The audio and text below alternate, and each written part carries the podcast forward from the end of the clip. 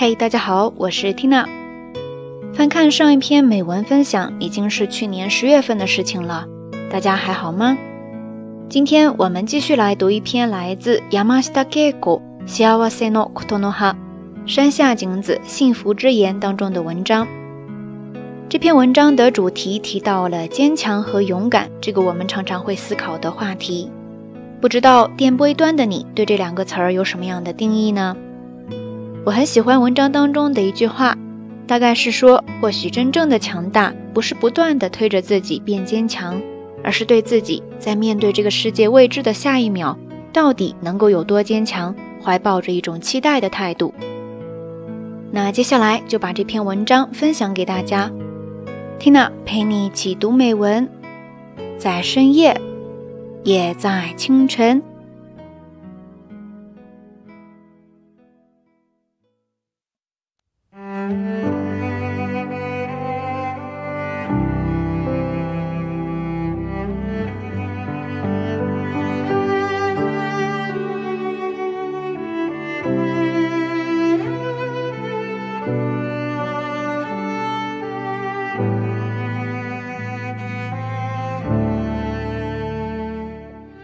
石の下にも名を死なずという雑草の強さを若いゼネレーションに期待している。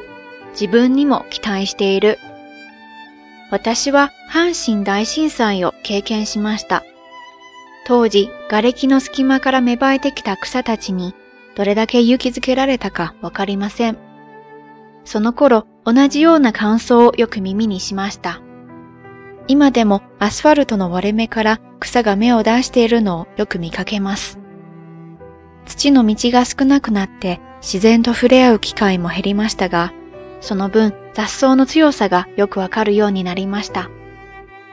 戦争中、政府の弾圧を受け、投獄され、危うく命を落としそうになった宮本百合子は、それでも自分の意志を曲げなかったという想像を絶する強さの持ち主です。でも、期待しているという言葉からは、おおらかな眼差しを感じます。そして、その眼差しは自分にも向けられているのです。強くならなくてはと強要するのではなく、その強さがどれだけのものかまるで楽しみながら見ているようです。もしかしたら本当の強さの秘訣はここにあるのかもしれません。彼女が若い世代に寄せる思いは自分を思う気持ちと同じでした。忠告を与える立場ということじゃない。お互いに年齢が違っても同じ空の下、同じ石の下ですからね。